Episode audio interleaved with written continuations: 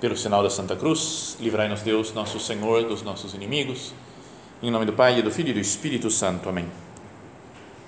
Meu Senhor e meu Deus, creio firmemente que estás aqui, que me vês, que me ouves. Adoro-te com profunda reverência.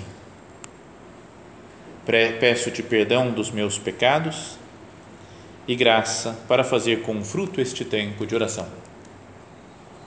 Minha Mãe Imaculada, São José, meu Pai e Senhor, meu anjo da guarda, intercedei por mim.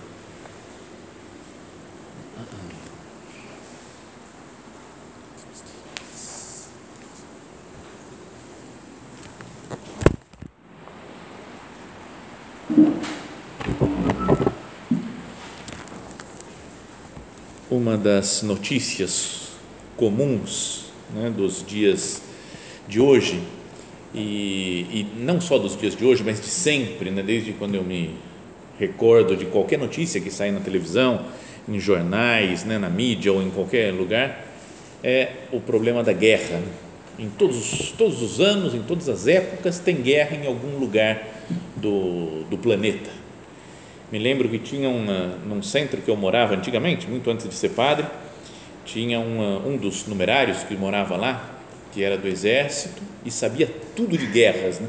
acompanhava todas as guerras do mundo, deu até uma palestra cultural, falou as guerras atuais, e eram muitas, né? em vários países, coisas que às vezes nem chega né? pela mídia, não é? guerras na África, na Ásia, né? e às vezes batalhas de, de, muitos anos, e que nem é notícia quase. Né? Agora temos a, a da Ucrânia e Rússia, que é é mais popular assim, né, que aparece em, todas as, em todos os lugares se fala disso. Mas muitas outras guerras estão acontecendo nesses nesses dias atuais. E vem na nossa alma um desejo né, de paz. Né, de falar, já pensou se não tivesse guerra nenhuma no mundo acontecendo? Se todos os povos entrassem num acordo e vivessem em paz, não tivesse mais guerras, brigas, armas e tudo, todo mundo convivendo bem e mais do que isso, não só os países, mas também as pessoas, que não tivesse violência no mundo, né, na sociedade, que ninguém tivesse medo de sair na rua sozinho, em qualquer lugar, em qualquer horário do dia ou da noite. Né? Posso sair à vontade porque ninguém vai me fazer mal. Não vai ter assalto, não vai ter assassinato, sequestro. Já pensou? Uma paz contínua, tranquila. E mais do que isso, uma paz nas famílias, que não tivesse briga entre os irmãos, entre pais e filhos, com outros parentes, sogros, cunhados, que nas relações sociais, no trabalho, não tivesse intrigas, não tivesse violência, fala mal um pelas costas. Já pensou? É, praticamente parece que vivia no paraíso. Mas deve ser um desejo nosso, não é disso que nós vamos falar, procurar a paz. Temos falado nessas últimas meditações daquela ideia né, de que nós temos uma semelhança com Deus e deveríamos almejar as coisas que Deus almeja. Então Deus quer a paz. Quando nasce Jesus, lá em Belém da Judéia, aparecem os anjos e falam glória a Deus no mais alto dos céus e paz na terra aos homens que Deus ama. Deus deseja, faz um desejo de paz entre os povos, entre as pessoas, entre os indivíduos. Então nós também agora temos que pensar nesse desejo divino da paz e desejo nosso, né, humano, que nós também queremos a paz. A paz total, absoluta e definitiva e completa vai ser no céu. E essa é a paz mais importante que a gente deve procurar. Se todo mundo vive em paz aqui na terra e depois vai todo mundo para o inferno, viver uma desgraça, longe de Deus, não serviu para nada a paz aqui na terra, né? para passar uns anos aqui de, numa boa. Mas também não é que a gente deve pensar o contrário, né? Não, agora aqui pode ter guerra, porque o que importa é o céu. Não, a terra também, a gente deve procurar a paz aqui e depois a paz plena, né? completa na vida eterna, junto com Deus, contemplando o Senhor. Mas a paz não é só, não sei, uma sensação de vez em quando a gente acorda mais em paz. Outros dias a gente acorda mais tenso, mais angustiado com alguma coisa. Mas não é só algo sentimental. Diria que a paz é, é como que um resultado, alguns falam, a paz é resultado da guerra.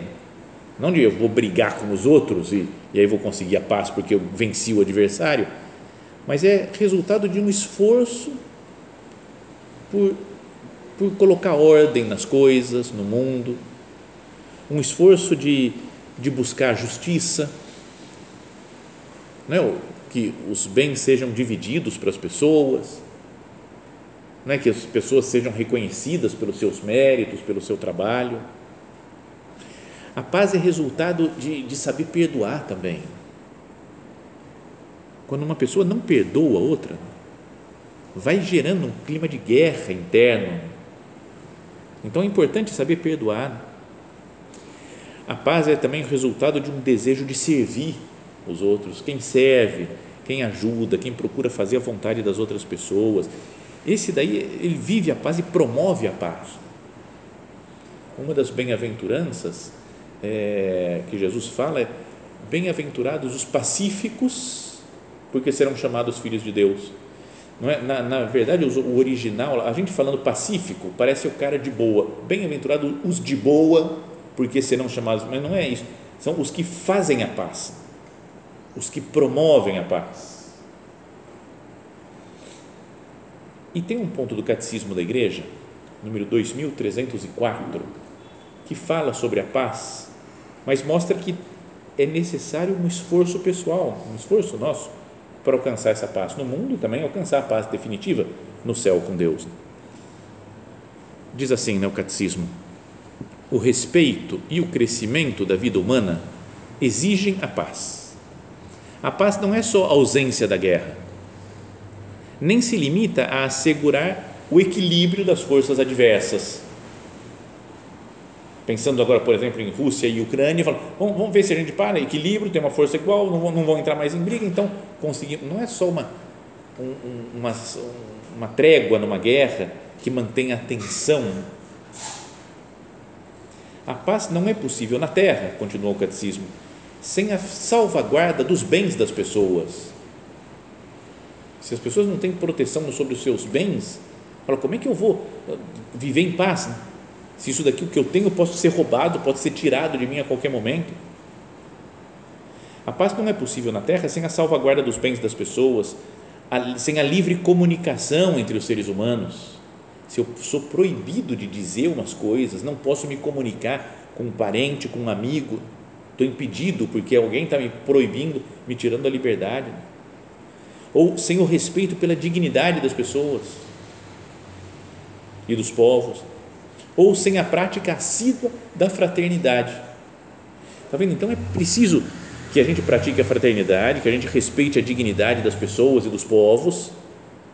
É preciso que fomentemos a liberdade de comunicação entre os seres humanos, que protejamos os bens das pessoas. Então são várias coisas que é preciso fazer para conseguir a paz. Então diz o catecismo, termina esse ponto dizendo: ela é a tranquilidade da ordem.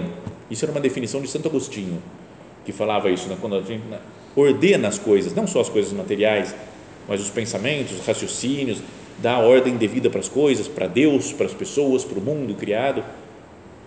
Então se tem paz, né? quando a gente encontra uma tranquilidade numa, na ordem que Deus previu para o mundo. E fala ainda, além de a tranquilidade da ordem, fala é obra da justiça e é efeito da caridade. Quando se procura justiça, quando se procura caridade, vem como consequência a paz.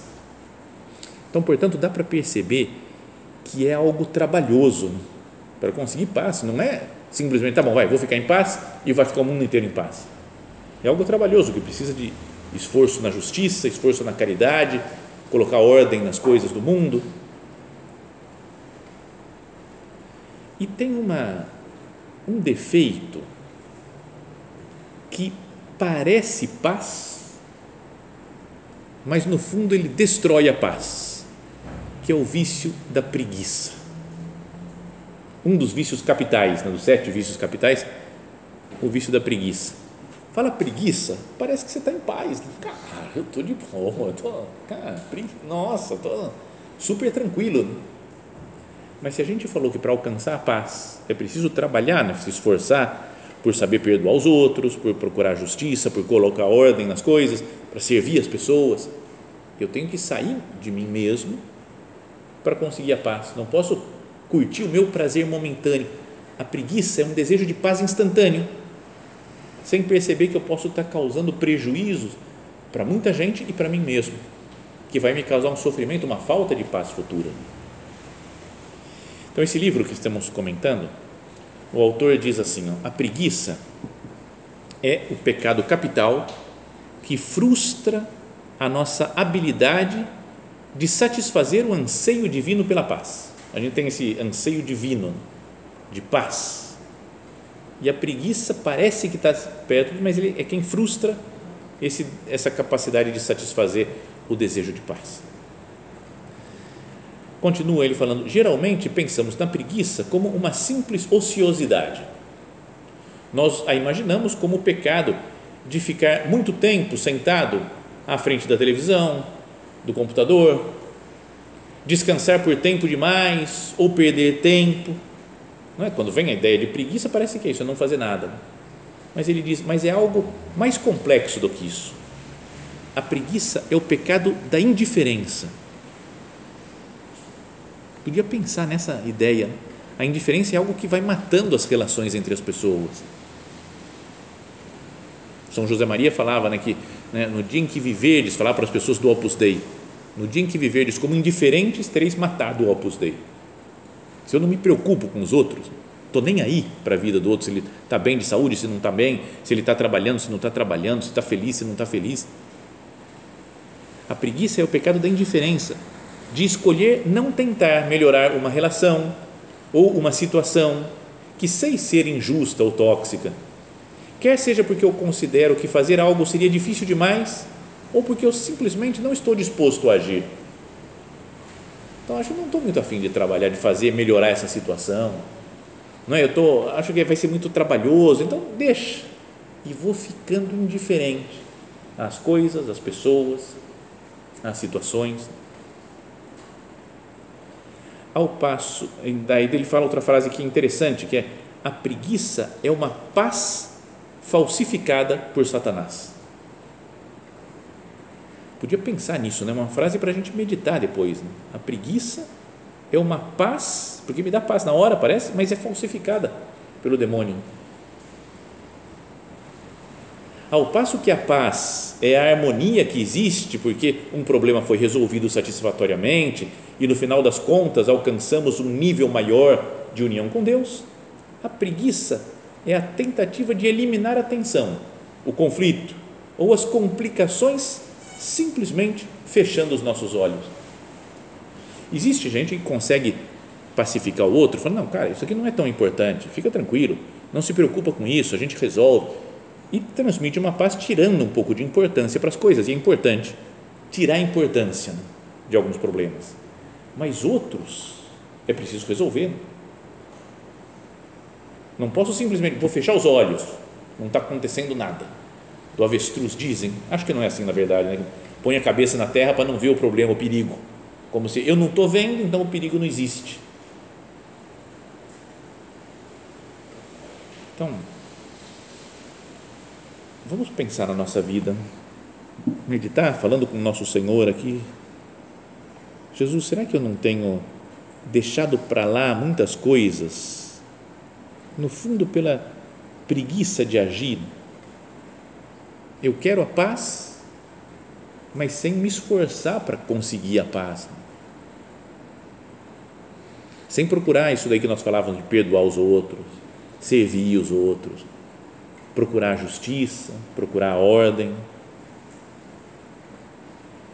Então eu vou fazendo as coisas tudo meio sem vontade, sem me comprometer com nada, levando a vida muito leve, muito de leve. Tem um ponto de caminho que o São José Maria fala assim, ponto número 17, lá no comecinho ainda do livro.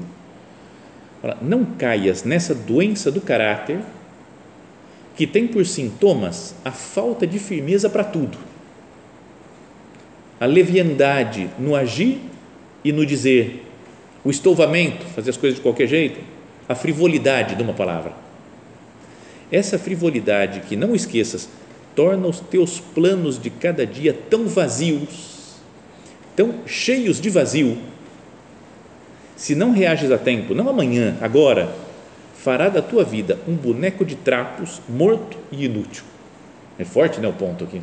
Mas a gente pode sentir isso, né? A minha vida, porque eu vou levando as coisas muito pouco a sério, muito na brincadeira, não vou me comprometer com isso, não vou me comprometer com aquilo. Vai tornando os teus planos de cada dia tão vazios.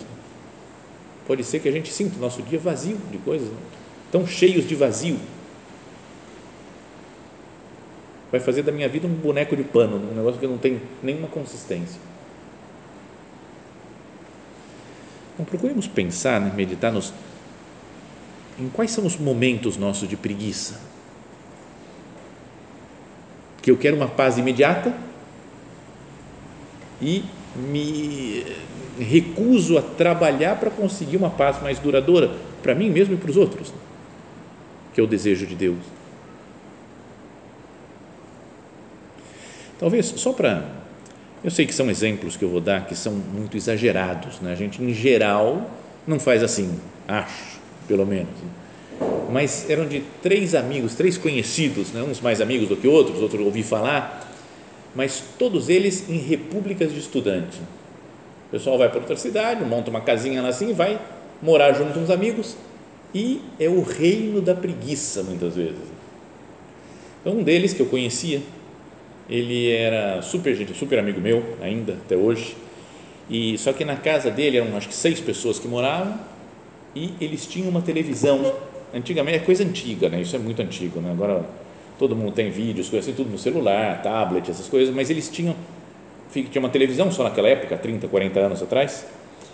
E a televisão era tão antiga que nem tinha controle remoto.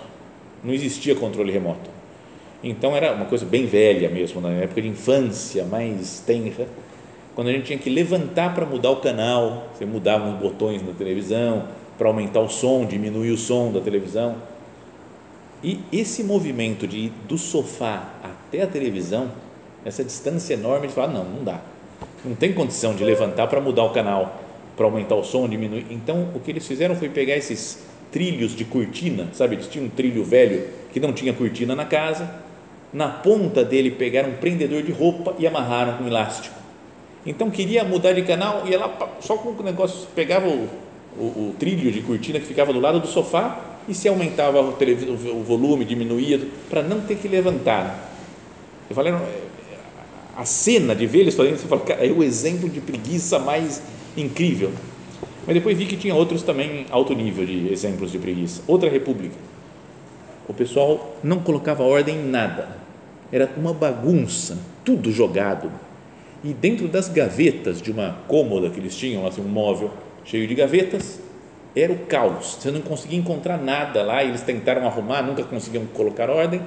Até que entre todos decidiram, falaram, vamos tirar tudo das gavetas e virar de cabeça para baixo as gavetas.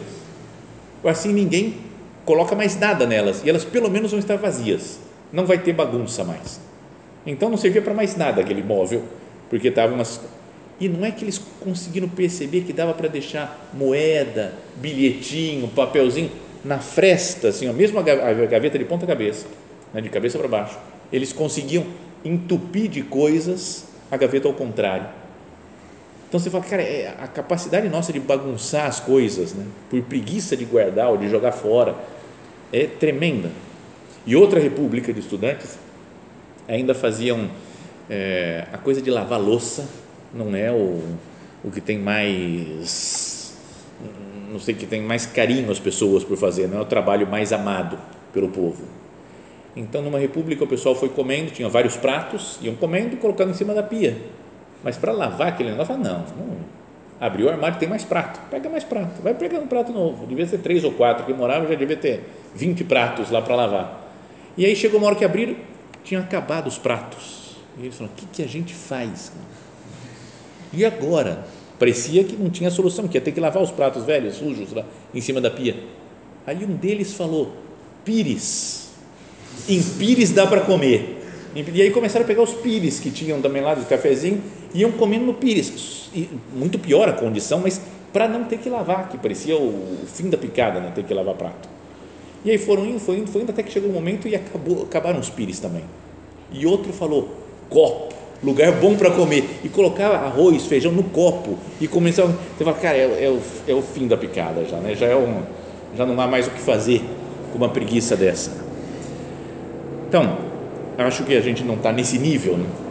eu acho que desse jeito não, eu lavaria um prato pelo menos para conseguir comer. Mas não é verdade que tem muito de preguiça na nossa vida? Cada um vai se examinando e pensando, falando assim, que, que eu poderia fazer para vencer a preguiça? E alcançar uma paz mais verdadeira. Não essa paz, porque é uma paz falsa, uma paz fake, essa da preguiça. Né? Porque a gente não trabalha agora, mas sabe que não está cumprindo alguma coisa, fica com peso na consciência. Né? Fala, vai me dar trabalho depois. Se eu não estudo para uma prova, quando eu deveria estudar, quando vai chegando mais perto da prova, eu, eu sei que eu vou me complicar. E a virtude anti-preguiça, a que vence a preguiça, é uma virtude que se chama diligência. Não é muito conhecida né, como virtude, talvez. Mas a diligência é essa pessoa que sabe fazer as coisas, que dá conta do recado, que não atrasa as suas tarefas, é uma pessoa diligente. O nome Acho que foi é o, é mesmo usado para aqueles filmes de Velho Oeste, né, que fala as diligências, lembra uma espécie de carruagem que andava mais rápido, né, tinha umas rodas lá que corria pelo né, para a conquista do ouro, sei lá, essas coisas de filmes de, de, de, de faroeste, né, que era mais rápido, né, mostra algo que é rápido, que alcança seu objetivo e não fica parado, não é uma caminhada a pé só. Né. Mas mais do que isso, a diligência, o nome diligência vem do verbo latino diligere, que significa amar.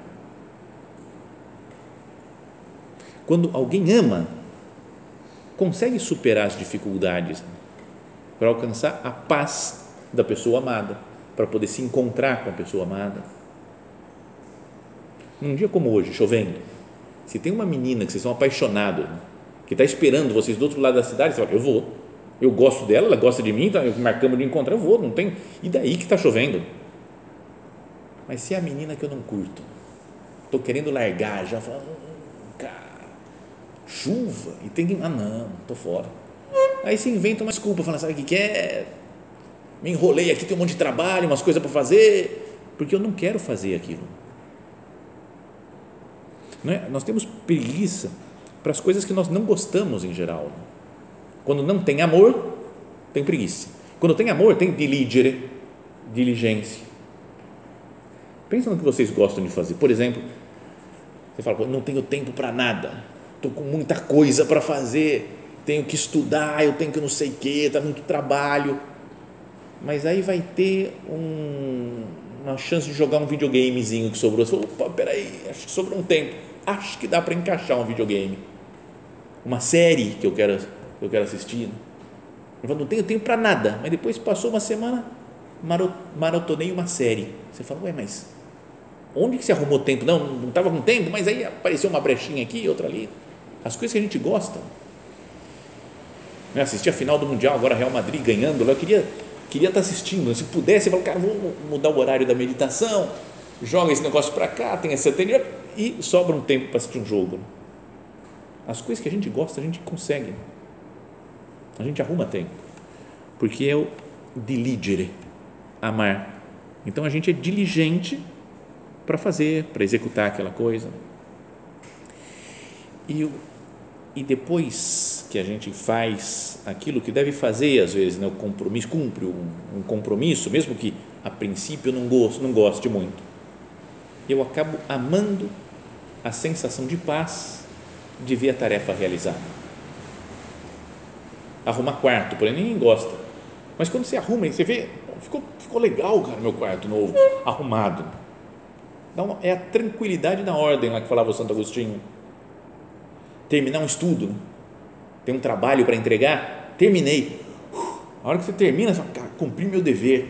Aquela sensação de dever cumprido dá uma sensação de paz muito mais duradoura, muito mais verdadeira do que a outra de não ter feito. o trabalho.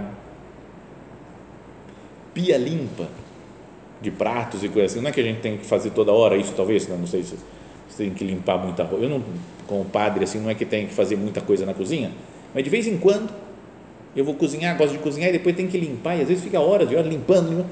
Mas depois que você limpou, você tudo guardado, você fala, cara, você nem quer mais comer, nunca mais, né? Porque você fala, agora vamos deixar assim, né? Tudo arrumadinho do jeito. Dá uma sensação de paz muito boa. Então, vamos pensar nisso daqui, né? Eu, por que, que eu sou uma pessoa preguiçosa? Por que, que eu procuro a paz imediata e falsa e não tenho a força né, de diligere, de amar, de ter diligência e procurar um, um prazer menos imediato da paz que me vai dar a realização de, um, de uma tarefa cumprida? Falávamos já em outras meditações que esse autor desse livro que estamos comentando, ele faz sempre no final de, dos capítulos algumas perguntas para o exame de consciência e uma oração. Algumas perguntas que ele faz aqui é, por exemplo, quais as situações específicas da minha vida melhorariam se eu fosse mais diligente em meus esforços para restaurar a ordem correta? O que, que ia melhorar na minha vida? Cada um pensa, onde que está, tem uma coisa atrapalhando na minha vida, minha felicidade, minha paz?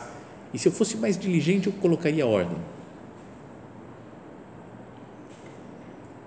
Em outro momento ele fala, ao entrar num local, pergunte-se a si mesmo, o que eu poderia fazer para deixar esse lugar melhor do que eu encontrei?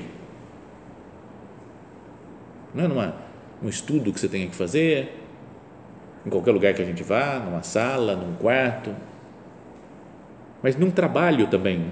O que eu posso fazer para melhorar o ambiente desse trabalho? Outra pergunta: pergunte-se a si mesmo todos os dias o que eu farei para tornar a vida de uma pessoa mais fácil hoje. Pensa numa pessoa. Como é que eu posso ajudar um pouco a vida dele? outras coisas. Ele vai fazendo várias perguntas, aqui a gente vai, vamos pular algumas, né? mas ele fala: pergunte-se a si mesmo todos os dias qual seria o problema que está preocupando as pessoas ao meu redor. Que coisa pequena eu poderia fazer para gerar uma ideia nova que resolvesse esse problema? Ou um pequeno passo que eu poderia dar para facilitar a solução? Eu consigo pensar nos outros e falar: esse daqui está com esse problema. Então, o que eu poderia fazer? Não estou com muita ideia, mas vou pensar, até descobrir alguma coisa que poderia facilitar um pouco a vida dele ajudar um pouco mais no trabalho que ele tem para fazer.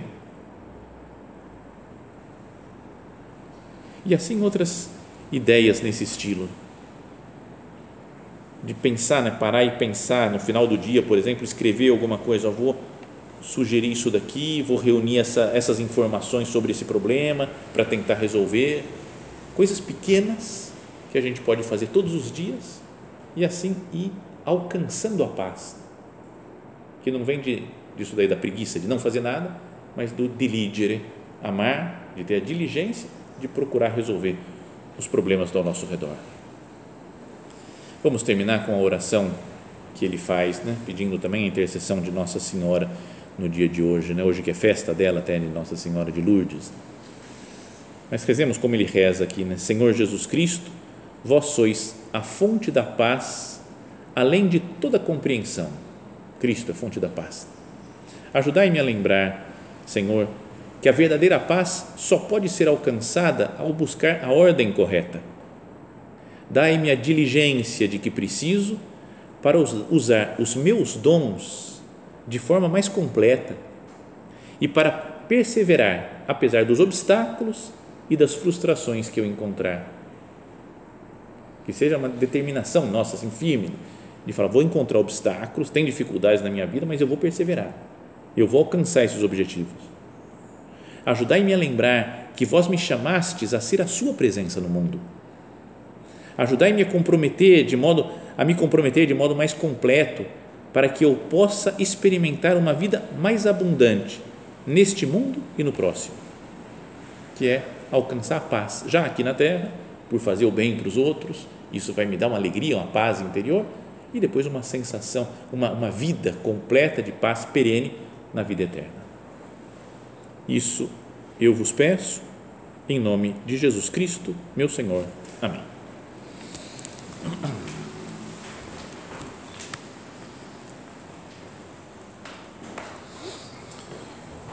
Dou-te graças, meu Deus, pelos bons propósitos, afetos e inspirações que me comunicaste nesta meditação. Peço-te ajuda para os pôr em prática. Minha Mãe Imaculada, São José, meu Pai e Senhor, meu anjo da guarda, intercedei por mim.